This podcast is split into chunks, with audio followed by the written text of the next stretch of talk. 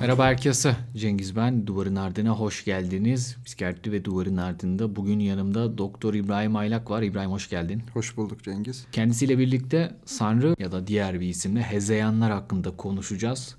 Biz Hacettepe Ekolü Sanrı diyoruz. Evet. Ankara Tıp Ekolü onlar Hezeyan diyor. Hezeyan diyor. Onlar niye onu tercih ediyor? Biz niye Sanrı diyoruz? Bizimkisi herhalde Orhan Öztürk etkisi. Evet. e, Orhan Öztürkçe. Yani aslında Sanrı kelimesinin hezeyanı tam karşılaması oturmadı ne yazık ki dilimizde. Birçok edebiyat kitabına baktığımız zaman halüsinasyon dediğimiz aslında duyulara daha çok karşılık gelen fenomene sanrı diyorlar. Sanmak. Yani aslında varsanın içinde de o sanmak var ya. Yani... Evet yani halüsinasyona varsanı diyoruz. Hezeyana sanrı diyoruz ama sanrı tam olarak e, en azından alan dışındakiler için oturmadı diyebilirim yani. Stajyer doktorlar böyle hastaları ile ilgili rapor yazıyorlar yani okuyoruz Evet, ya evet. mesela hastada görme sanrıları var diyorlar Evet, işte evet. halüsinasyon anlamında Evet, evet. kullanıyorlar. Ben de başlarda böyle biraz şeydim. Yani niye bunu yanlış yapıyorlar? Yani onlar doktor olacak onlar bile tam olarak hani e, farkını ayırt edemiyorlar diye. Sonra bir baktım öyle sözlüklere falan. Tabii. Yani sanrıyla varsanıyı e, neredeyse aynıymış gibi açıklıyor Evet, sözlükler. va- varsanıyı zaten pek kullanmıyor kimse. Yani alan dışındakiler. Halüsinasyon diyorlar. Ee, Sanrı'ya da halüsinasyon diyorlar. Yani bir edebiyat kitabında şeyle çok rahat karşılaşabilirsin. Biri böyle hayal görüyor. Diyelim ki romanın kahramanı olsun. Sanrı mı görüyordu acaba diye bir cümle görebilirsin ama aslında psikiyatrik açıdan sanrı görmek diye bir şey yok. Evet yani biz o zaman belki hezeyan diyelim. daha insanların aklına Evet. otursun diye. Ama sanrılı bozukluk diyoruz orada da mesela hezeyanlı Tabii bozukluk. hezeyanlı bozukluk deniyordu eskiden. Şimdi sanrılı bozukluk deniyor. Daha önce paranoya deniyordu. Evet yani onun da belki yolculuğundan yine biraz kısaca bahsederiz ama şu gerçekten hani o işte terminoloji nasıl kullanılıyor işte bunun semiyolojideki karşılığı nedir falan filan onlar tabii yine belki kendi içinde ilgi çekici şeyler ama bir insanın gerçekten bir hezeyana sahip olması, farklı bir düşünceye sahip olması, ona çok inanması bunlar gerçekten ilginç yani ve bugün belki farklı farklı tiplerden çok değişik örneklerden de bahsedeceğiz. Hani bir tane örnek vermek istiyorum. Yani bir Sanrı Hezeyan örneği vermek istiyorum. Hani öyle devam edelim insanların da kafasında otursun. Hani bu zaten çok klasiktir işte kendini işte Allah sanması, işte kendini peygamber sanması, Mesih, Meryem Ana, işte son peygamber ya da işte CIA beni takip ediyor, işte e, özel yeteneklerim var, güçlerim var gibi. Hani bunlar bir tarafa. Bazıları böyle gerçekten hani kendince de hikayesi olan şeyler. Yani bir hasta hatırlıyorum mesela sürekli işte kendine HIV testi yaptırmak istiyordu. Çünkü A- AIDS olduğunu düşünüyordu. Neden bu kadar hani bu bunun üzerine bir düşüncesi olduğunu sorduğumda bir şizofreni hastası kendisinin Rock Hudson'ın oğlu olduğuna inandığını söylemişti. Rock Hudson da aslında bu konuyla ilgilenenler bilir. 1950'li 60'lı yılların büyük bir hani e, yıldızı, sinema yıldızı e, böyle kovboy filmlerinde oynamış bir yıldız. O- O zamanlar e, aslında yeni yeni adı duyulan AIDS hastalığından, HIV'ye bağlı AIDS hastalığından ölen ilk ünlü ve hastalığı popüler hale getiren ilk kişi ve şimdi tabii yani sizin hani tırnak içinde babanız AIDS'ten öldüyse bugünkü hastalar için de yaptığımız bir şey değil mi? Yani HIV varsa ailede diğerlerini de tarıyorsun. Tabii. Hasta da diyor ki işte benim babam Rock Hudson'dı. Ben HIV pozitif olabilirim. E, o yüzden lütfen bana bakın. Yani işte nasıl bir hani düşünce yapısı olduğunu e, anlamak için bu örneği verdim. Bazen böyle işte hani belki bizar görünen yani böyle gerçek bağlamdan çok uzak sanrılar olabilir ama kendince de tutarlılığı da olan bir şey. Bu yönüyle sanrı, hezeyanlar, hastanın düşüncelerini anlamak önemli ve daha da ilginç kısmı hani seninle de konuşmayı en çok istediğim yer. Bir insan nasıl olur da kendisini Rock Hudson'ın oğlu olduğuna inandırır. Evet. Belki buradan başlayabiliriz. Yani çok güzel bir giriş yaptın Cengiz. Ee, dilersen ben böyle Sanrı'nın şimdiye kadar geleneksel olarak nasıl tanımlandığından söz edeyim. Sanrı genel olarak hastanın sosyal ve kültürel geçmişine uymayan, yanlış, sarsılmaz bir inanç olarak tanımlanıyor. Dediğin gibi bu bununla ilgili kavram açısından da anlaşmazlık var. Üstüne daha önce de konuşmuştuk. Kazım Hoca şey derdi. Sanrı'yı tanımak kolaydır, tanımlamak zordur. Sanrı hakikaten tanımlanması en zor olan fenomenlerden biri e, bu açıdan. Ama e, belki böyle parçalar ayırarak ele almak daha iyi olabilir. Yani Sanrı birincisi bir inanç mıdır? Yani ben Ankara'nın Türkiye'nin başkenti olduğuna inanıyorum gibi önermesel yapıda diyebileceğimiz bir inanç mıdır? İşte tam olarak ayrışma ya da Sanrı ile ilgili nitelikli çalışma yapan insanların odaklandığı yer bu, burası ve Sanrı ile ilgili konuştuğumuz zaman da Karl Jaspers'i aslında varoluşçu filozof olarak geçiyor ama psikiyatrist, büyük bir psikiyatrist. Karl Jaspers'i es geçemeyiz. Jaspers sanrıları ikiye ayırıyor. Primer ve sekonder sanrılar. Aslında bizim şu an çoğunlukla konuştuğumuz sanrılar onun sekonder sanrılar dediği şeyler. Yani ben Ankara'nın Türkiye'nin başkenti olduğuna inanıyorum tarzı sanrılar. Yani e, hastalık düzeyinde düşünelim. CIA beni takip ediyor. Üst komşular bana bir komplo düzenliyorlar. İnsanlar dışarı çıktığım zaman beni öldürecekler. Bunlar sekonder sanrılar. Ve bu sekonder sanrılar dediği durum da aslında şizofreniye özgü bir şey değil. Psikotik depresyonda olur, işte konuştuğumuz sanrılı bozuklukta olur ya da eski ismiyle paranoya, bipolar bozuklukta olur. Hatta belli anksiyete durumlarında bile olabilir. Kişi mesela hastalığıyla ilgili çok fazla kaygısı vardır, anksiyetesi vardır. Bu o kadar ağırlaşır ki buna hakikaten sanrılı bir şeyle inanabilir. Ne? Ben kanser olduğuma inanıyorum, kesin inanıyorum. Herhangi bir test, herhangi bir tetkik e, onu ikna edemeyebiliyor. Ancak bir de primer sanrılar olarak tarif ettiği bir durum var ki o gerçekten bütün kişiliğin, bütün deneyimin dönüşmesi anlamına geliyor. Ne demek bu? Mesela sen Cengiz'sin. Hatta Cengizliğini geçelim. Sen insansın. Ve insan olmak için herhangi bir arayış, herhangi bir delil aramıyorsun. Yani hayatının hiçbir döneminde ben acaba yarasa mıyım diye şey yaptığın, şüpheye düştüğün yok. İnsansın yani. Bunun için herhangi bir kanıta gerek yok. Beni de ikna edemezsin. Primer sanrılar dediği dediğim gibi tanımlanması zor ama e, biraz böyle bir şey. Ya da mesela senin işte tamamen e, emin olduğun işte Cengiz ismin. Sen benim işte hastam ol diyelim. Geldin sen Cengiz değilsin diye seni karşıma alıp ikna etmeye çalışıyorum. Yani burada primer sanrılarla ilgili bir, bir birkaç e, fikir edinebiliriz. Birincisi primer sanrıyla gelen hastada sen aslında bu değilsin. Bunlar senin şeylerin çok da işe yaramıyor. İkincisi primer sanrılar senin her şeyini muazzam şekilde dönüştürmüş oluyorlar. Ee, yani mesela insan olmanı dönüştürmüş oluyorlar değil mi? Mesela bazı hastalarımız kendilerinin uzaylı olduğunu iddia edebiliyorlar ve bunun içinde herhangi bir şey yapmıyorlar baktığın zaman. Bu işte Jaspers'in primer sanrı dediği durum. Primer sanrı şizofreniye daha çok özgü hakikaten. Şizofreni de daha çok oluyor primer sanrı dediğimiz durum. O peki nasıl bir ortamdan çıkıyor? Nasıl da bir insan böyle hissediyor? Birdenbire ortaya çıkıyor. Jaspers'in tarif ettiği sekonder sanrıların aksine birdenbire ortaya çıkıyor. Şöyle yani biraz karikatürize ederek şöyle bir şey anlatayım. Şizofreni hastaların erken dönemlerinde sanrılı duygu durum diyebileceğimiz bir hal oluşuyor. Bu nasıl bir durum? Sanrılı duygu durum dediğimizde hasta böyle bir şüphe halinde sürekli. Bir şeyler oluyor. Bir şeyler oluyor ama anlamlandıramıyor. Hatta Louis Sass diye bir yazar var. O bu duruma kesinsizliğin kesinliği diyor. Yani bir şey olduğu kesin ama ne olduğu da bir o kadar kesinlik kadar da belirsiz. Öyle bir ortamda ve kafa karışıklığı hali var. İşte bir her şeye dikkat ettiği, anlam aradığı için mükemmel bir yorgunluk hali var. içine kapanma hali var. Ve ne yazık ki bu dönemde hastayı yani daha sonra muhtemelen şizofreni olacak, şizofreni geliştirecek, şizofrenin açık belirtilerini ortaya çıkaracak hastaya teşhis koymak çok zor. Yani genellikle anksiyete bozukluğu, Tabii, depresyon. Aynen öyle. Dikkat eksikliği, evet. teşhisi konur bu hastalara. Sosyal fobi, Değil mi? Yani bu insanlardan çekiniyor kimseyle e, şey yapmıyor. Bir taraftan da şey tabii bunlar daha az tırnak içinde yüz kızartıcı tanılar olduğu için.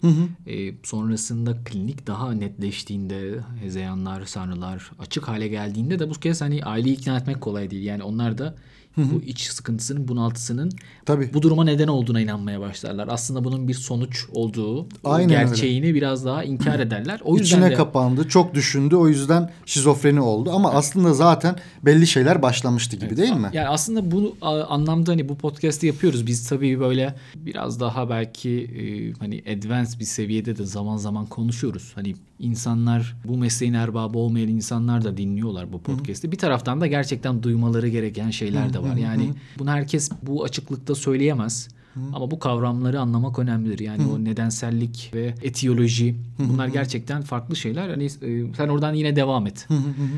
E, yani güzel bir şey söyledin. Hakikaten hastanın o kafasının karıştığı dönem, o sanrılı e, atmosfer ya da sanrılı duygu durum dönemi çoğunlukla farklı yorumlanabiliyor ve toplum e, açısından ya da hastanın yakınları açısından şöyle deniyor. Mesela hastanın kafası karışık. Bir şeyler oluyor. Bunu anlamlandırmaya çalışıyor. Odaya kapanıyor, sürekli düşünüyor. Ve ilerleyen zamanda şizofreni geliştirdiği zaman yakınları şey diye düşünebiliyorlar ki haklılar. Bu kişi işte çok fazla kendini yalnız bıraktı, çok fazla tek kaldı, çok fazla düşündü ve delirdi. Hayır aslında öyle değil. Belki süreç o zaman başlamıştı gibi bir durum e, var orada. Daha sonra sanrılı duygu durumdan sonra dediğim gibi hasta sürekli bir arayış içinde ve bir anda bir işaret görüyor. Bu işaret çoğunlukla anlık oluyor. Buna da sanrılı algılama deniyor. Jaspers'in bir hastası var. İşte beraber yemeğe oturmuşlar. E, arkadaşlarıyla. O hasta dediği kişi böyle bir durumda, sanrılı duygu durum halinde, kafası karışık vesaire bir delil arıyor. Yavaş yavaş kendi kendisinin özel bir insan olduğunu da düşünmeye başlıyor bir taraftan ama net değil. Neyse oturdukları yerde arkadaşlarından biri parmağıyla yani üç tane parmağını nedense masanın üstüne koyuyor. Üç parmağını ve bu kişi bu üç sayısını görünce teslisi sembolize ettiğini düşünüp ha benim İsa olduğumu bana ima etmeye çalışıyorlar ve ondan sonra hasta ben İsa'yım, ben dünyanın kurtarıcısıyım diye bir sanrı geliştirmeye başlıyor. O, o an gerçekten hani o bir andalık E, çok ilginç. Yani o sanrılı duygu durumu, o atmosfer o başka. O gerçekten hani belki o kadar bir anda keskin şekilde ortaya çıkmıyor. Daha belki sinsi bir şekilde ortaya Tabii. çıkıyor. Yine bu galiba Sims'te de hani anlatılan Hı. örnektir ya. Adamın birisi işte yine o duygu durum içerisinde yürürken Hı-hı. bir anda sokaktaki sokak lambası evet. patlıyor. Hı-hı. E, o patladan diyor ki ha işte beni takip ediyorlar. Evet. Yani o pat evet. o anlar belki bu deneyimi yaşamamış insanlar Hı-hı. bunu ayırt etmekte, anlamakta çok güçlük çekiyorlar Hı-hı. ve gerçekten izaha da muhtaç bir şey. Yani bir insan nasıl olur da hani belki şu an işte modern nörobiyoloji çalışmaları, neuroscience bunları belki bu kadar açık izah edemiyor. Biraz daha anlatı üzerinden anlamaya çalışıyoruz. Hani işte bu tanımlayıcı fenomenolojik yaklaşımlar belki yine burada e, bize şey gösteriyor, e, ışık gösteriyor ama anlamak için yani bunun bir anda olduğunu anlamak için hani adam işte dün normal yatıyor, bu sabah İsa'yım diye kalkıyor. Yani elbette bu adam kendini doğduğu günden itibaren İsa saymıyor. Bir an var ve o anlar hani tabii şey de oluyor işte o o bir anı arıyoruz bu sefer. Yani dışarıdaki insanlar hani ne oldu işte dayak mı yedi? İşte birisi kötü bir şey mi yaptı? E, bunlar da bu arada etkili olabilir. Yani e, bunu bilmek çok kolay değil. Çünkü bazı insanlar da o işte o duygu durum atmosferi içindeyken işte kötü bir muameleye de açık hale geliyorlar. Yani o kafa karışıklığı, o dikkatin dağılması işte örneğin mesela o, senin bahsettiğin biraz belki maddeye yönelirse mesela evet. o di, e, acısını dindirmek Acıyı için, dindirmek için ya da şizofreni nin başlaması için hızlandırıcı bir şey olacak. Yani mesela şöyle düşün kafası karışmış bir adam dikkati dağınık işte bir banka sırasında o yine o sanrılı duygu durum atmosferi içerisinde bir tane adam geliyor bir anda diyor ki yani benim sıramda ittiriyor böyle. o anda bir anda diyor ki işte bana işte şey yapıyorlar.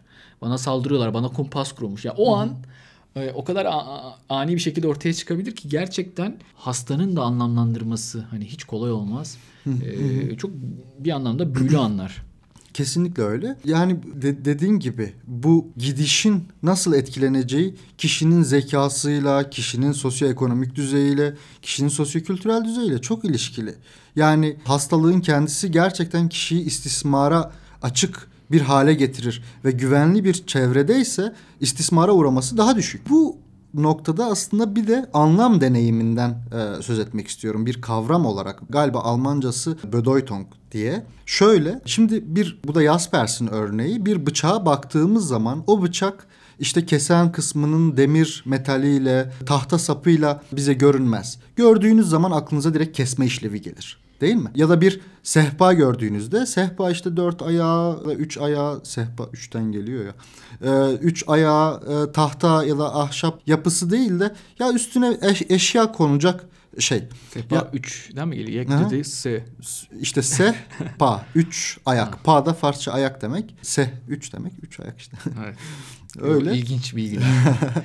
ee, sehpayı gördüğünüz zaman üzerine herhangi bir şey koyacağımız eşyadır. Yani özetle biz çevremizle onların işlevi bakımından muamele ederiz. Ancak bu primer sanrı dediği, Jaspers'in primer sanrı dediği durumda ise şeylerin, nesnelerin bu yerleşik ta çocukluktan alışkanlık sebebiyle de öğrendiğimiz anlamları değişiyor. Bir telefon dinlenme dinleme cihazıdır mesela. Ya da şeydeki nasıl desem camdaki bir gölge bir silahın kendisine doğrultulmuş bir silahın gölgesidir. Ya da işte sırtındaki bir kaşıntı ya da sırtındaki bir duyum diyeyim hani belki kıyafetin etiketinin yaptığı bir duyum uzaylıların onu kontrol ettiği yerdir. Her şeyin anlamı bu düzeyde değişiyor. Benim hep kafamı karıştırıyor işte yani bunu zaman zaman yine konuşuyoruz hani Sanrı fenomenolojisinde. Hı hı e, biz hep düşünce anlamında bir işte hatalı inanış, farklı yorumlama gibi şeyler söylüyoruz. Ama aslında senin o verdiğin örnek işte camdaki bir gölge. Yani bu, e, işte bunlar hep algıyla da alakalı. Yani insanın Tabii. algılama biçimi de değişiyor. Aslında Sanrı'yı tek başına bir düşünceden çıkaran, algıya da getiren ya da halüsinasyonları da algıdan çıkarıp düşünceye getiren ikisinin belki de yani algının ve düşüncenin birbirinden ayrımının çok kolay olmadığı, belki de imkansız olduğu bir yere geliyoruz. Çok güzel. Gerçekten öyle. Yani hem Sanrı'nın kendisi algıdan ayrışmış değildir. Hem halüsinasyon yani tamamen algıya dayalı oldukları düşünülen e, şeyler, fenomenler e, düşünceden bağımsız değil. O yüzden Timuçin Hoca, Timuçin olarak algının kelime manası olarak algıyı değil de idrak, idrakı kullanalım diyor. Yani perception'ın karşılığı olarak idrakı kullanalım diyor. Hmm. Çünkü idrak e, dediğimiz zaman için içinde gerçekten bir Düşünce anlama e, evet. bir düşünce de var. De, dediğin gibi yani Sanrı gerçekten sadece düşünce, sadece inanç boyutu değil işin büsbütün bütün olarak bir deneyim halinden bahsediyoruz. Şimdi bir de e, Hezeyan'ın şizofrenini biliyorsun böyle çok romantik şey falan da yapılıyor. E, propagandası da yapılıyor. Yani işte aa, farklı dünyada yaşıyorlar bizden farklılar falan filan. Yani yerleşik oturmuş bütün anlam dünyasının işte bir bıçağın bir daha bıçak olmadığı, telefonun telefon olmadığı, otobüsün işte herhangi bir nesnenin nesne olmadığı, hatta bazen biliyorsun bizim hastalar anne ve babaların anne ve babaları olmadığını söylüyorlar. Böyle bir dünyada yaşanan ızdırabın şey yapılır mı ya? Yani böyle konuyu biraz daha ha onlar çok daha iyileri falan yapılır mı? Yani ben şizofreni hastalarının yaşadıklarına baktığım zaman ızdıraptan başka bir şey görmüyorum. Bu öyle bir farklılık, farklı düşünce falan değil. Farklı düşünce e, evet ama ızdırap veren bir farklı düşünce. Bu Evet yani o kısımla ilgili sana katılıyorum. Ben şeyi biraz düşünüyorum. Yani işte düşünce ve inanış. İnanış dedik ya orada. Hı hı. İnanış gerçekten hani günde işte defalarca çeşitli sahnelere şahit oluyoruz. İşte kendimizin yine hayata dair bir inancımız var. Bir takım olaylar olup bitiyor ve biz inandığımız ölçüde onları değerlendiriyoruz. Yani temeldeki işte bazalde o sahip olduğumuz düşünceler olayları yorumlamamızı da etkiliyor. Ve Sanrı bir anlamda o temeldeki işte düşünce biçimimizi de değiştiriyor. Ee, aslında buradan şuna gelmek istiyorum. Mesela obsesyon da yine düşünceyle alakalı bir şey. Ve hani biz şey diyoruz ya işte sanrılar işte ego sintoniktir. İşte hı. benliğe uyumludur ama işte obsesyonlar hani temel olarak aslında bu da tartışmalı bir konu da işte ben niye yabancıdır, evet, ego, distonik. ego distoniktir gibi ifade ediyoruz. Mesela benim aklıma böyle birkaç hasta örneği geliyor. Yani işte sanrı mıdır, obsesyon mudur ayrımını yapmakta zorlandığımız. Mesela bir hasta diyor ki ben diyor muslukları diyor işte su damlatıyor mu diye kontrol ederim. Sürekli buna bakma ihtiyacı hissediyorum. Peki diyorsun yani niye buna bakma ihtiyacı hissediyorsun? Yani o temeldeki şeyi anlamak için. İşte çünkü sular akar işte Hı-hı. boşa gider. Peki yani ne olabilir hani sular akar Hı-hı. boşa giderse yani tamam evet işte biraz hani dikkat etmeliyiz zaten Hı-hı. tasarruf falan filan. Diyor ki dünyada su kalmaz. Hı-hı. Bir kuraklık olur ve Hı-hı. hani ölürüz biteriz. Hı-hı. Şimdi burada böyle bir hani OKB'de de vardır ya böyle vicdan çok öne çıkar. Vicdani Hı-hı. sorumluluklar hep böyle işte. Suçluluk. O, o ya da işte o abartılmış sorumluluk Hı-hı. modeli diye söylenir ya. Hı-hı. Olumsuz şeyler işte mikrobu getirdim benden bulaştı. işte Hı-hı. şey yaptım benden bulaştı. Mesela bir taraftan da ben bunu çok defa da söylemişimdir. Yani obsesyonla Sanrı'nın böyle flulaştığı bazı alanlar var. Kesinlikle. Burada mesela hani şunu da söyleriz biz klinikte. Bazen işte OKB hastalarına antipsikotik verirsin. Hı-hı. iyileşir. Yani Hı-hı. aslında şizofreni de psikozlarda daha çok kullandığım bir ilaç. Elbette güçlendirme anlamında da kullandığımız oluyor da Tabii. bana kalırsa bazı obsesyonların da Sanrı'dan ayrımı çok da mümkün değil. Ne diyorsun? Öyle. Sen bunun benim tezimin konusu olduğunu bile bile mi sordun? Yok. Bu benim tezimin konusu. Şöyle. Yani ben kendi tezimde şizofreni ile OKB'yi, obsesif kompulsif bozukluğu karşılaştırıyorum. Ee, ve bu yönüyle karşılaştırıyorum. Tam senin söylediğin yönüyle. Yani... Ee, bazı obsesyonlar ya da Türkçesiyle takıntılar gerçekten ego distonik değil de egosintonik oluyorlar. Yani nasıl? Hastayı rahatsız etmiyorlar ya da hasta bunları düşünmemek için herhangi bir direnç göstermiyor. Ya da hasta o takıntıların ona yaptırdığı kompülsiyonlara tamamen teslim olmuş durumda oluyor. Ve ben dediğin gibi o tarz obsesyonların psikoza daha yakın olduğunu düşünüyorum. Bu aslında eskiden bununla ilgili iyi bir literatür de var yok değil. Eskiden true obsesyon ve pseudo obsesyon ayrımı var. Bizim şu an daha çok takıntı dediğimiz şeye true e, yani gerçek obsesyon deniyordu. Ama bu senin söylediğin bu musluktan suyun damlamasıyla ilgili takıntılar olan hastalarınkine muhtemelen pseudo obsesyon derlerdi ve bunu psikoza daha yakın görüyorlardı. Yalancı obsesyon denebileceğimiz fenomeni. Yani ben de gerçekten e, tam olarak obsesyon olduğunu düşünmüyorum onları. Peki e, yani Sanrı ile ilgili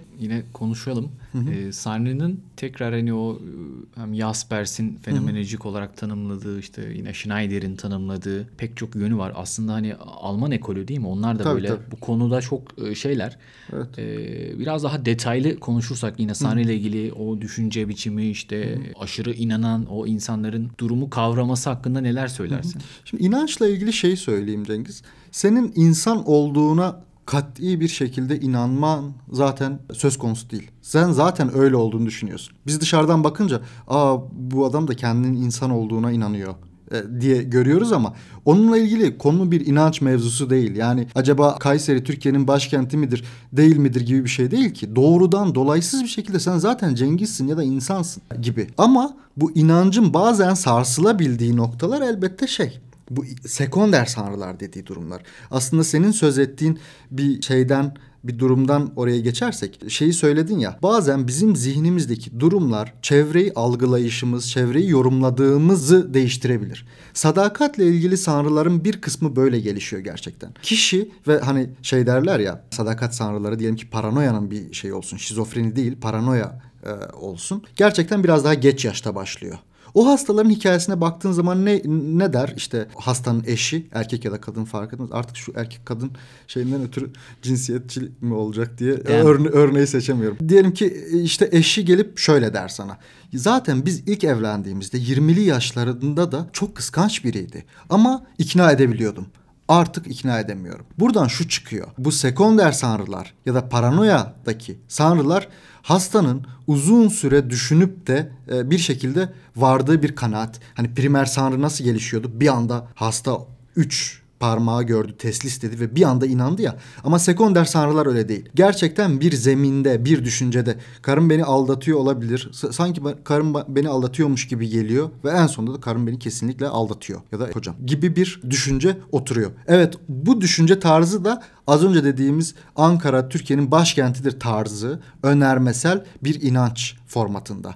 Ama primer sanrılar böyle önermesel bir inanç formatında değiller. Dolayısıyla o hastaların çoğu da mesela diyelim ki hayatının bir döneminde Mesih olduğunu düşünmüş ve bir süre sonra da şey iyileşmiş diyelim. Yani ya da sanrıları artık o kadar kesinlikle değil. Hastaya konuştuğun zaman hasta ne diyor biliyor musun? Evet diyor. Yani bundan beş yıl önce bana ayet geldi ama şu an gelmiyor. Beş yıl önceki Mesih beş yıl önce ben yanlış düşünmüştüm. Ben Mesih değildim gibi bir düşünce değil. O şeyler senin insan olduğunu hissetmen kadar bir kesinlikte yaşanıyor ki hasta hala o düşüncelere inanıyor. Ve ben böyle bazı psikiyatristlerde şey falan e, görüyorum yani bana kontrole gelmiş olan. Bu arada böyle çok da iyi bir şizofreni doktoru değilim de en azından denk geldiğimiz oluyor. Hastanın aktif olarak herhangi bir sanrısı yok ama sırf eski sanrıların olduğuna inandığı için hastayı hala hasta olarak görüyor. Yani ya da hala alevli dönemde olarak görüyor. Yok yani hastanın e, şu anki içinde bulunduğu durum önemli. Yani şunu beklemek biraz şey yani fazla. Evet ya ben o zaman bir hezeyan içerisindeymişim. Onu söylemiyorlar çoğunlukla. Her şey bir yalanmış. Hayır hayır. Şimdi Aynen. evet geçti gitti demiyorlar. Bir başka hasta grubu da onlar da ilginç mesela. Benim hani yine psikozu, şizofreniyi, hezeyanları anlamak bağlamında. Mesela diyor ki işte 29 Ekim'de kıyamet kopacak. Evet, evet. Siz de hani özellikle hani böyle çömez zamanlarındaysanız daha da şey yapıyor musunuz? Mesela 29 o gün, Ekim'i siz de dört gözle bekliyorsunuz. Evet, mesela 29 Ekim'de nöbetçi kim diyorsunuz? ee, işte birisi diyor ki benim işte bakalım ne olacak falan filan. 29 Ekim geliyor bakıyorsun hastaya işte evet bugün kıyamet kopacak falan filan. Sonra 30 Ekim oluyor. Tabii. Bir Hasta diyor ki 29 Ekim'de. yok şey diyor daha da uzakta değil. 23 Nisan diyor bu Evet, sefer. evet. Ve e, akşam yine yemeğini yiyor. Sabah kahvaltısını yapıyor. Ama inanıyor da ona. Evet, yani evet. o geçiş o hani bir taraftan o sarsılmazlık var. Bir taraftan da sarsılıyor ama. Yani olmuyor işte. Ne diyorsun buna? Ee, şöyle bu az önce konuştuğumuz bıçak örneğindeki gibi. Onun 29 Ekim tasavvuru bizim dünya takvimine uyan bir tasavvur değil. 29 Ekim onun için anlamı farklı. Yani e, bıçak her ne kadar işte onun için uzaylıların gönderdiği bir ışın olabildiği gibi 29 Ekim'de belki de kıyamet günü olarak kendi zihninde tasarlanıyor. Ya da bütün belki işte ulusal bayramları bir kıyamet olarak, bir kurtuluş olarak algılıyor. Şizofreni hastalarında kıyamet tanrıları çok oluyor. Ya da mesela yanlış hatırlamıyorsam yine Almanlardan birinin e, şeyiydi, örneğiydi. Bir şizofreni hastası yolda kırmızı elbiseli bir kadını görüyor ve kadına saldırıyor.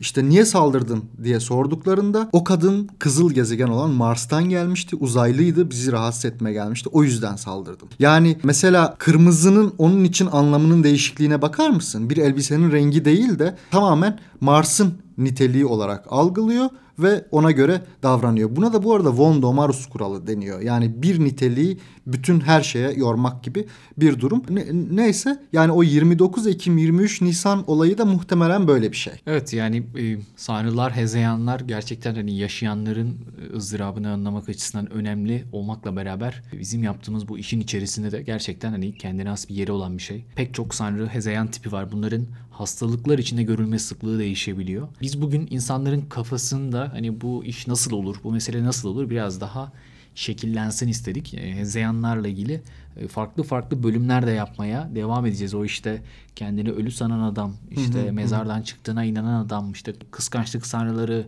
işte Tarkan bana aşık, Evet. benimle evlenmek istiyor hezeyanları. Fregoli sendromu, Capgras sendromu. Pek çok evet ismi böyle afili, e, Evet. seksi isimleri olan pek çok hastalık da var. Onlardan da bahsedeceğiz sizlere sonraki bölümlerde. Ama burada şey düzeltmesi yapalım. Yani bu sanrı tiplerinin her biri kendisi ayrı hastalık değil. Biri bir ara Twitter'a şey yazmıştı ya.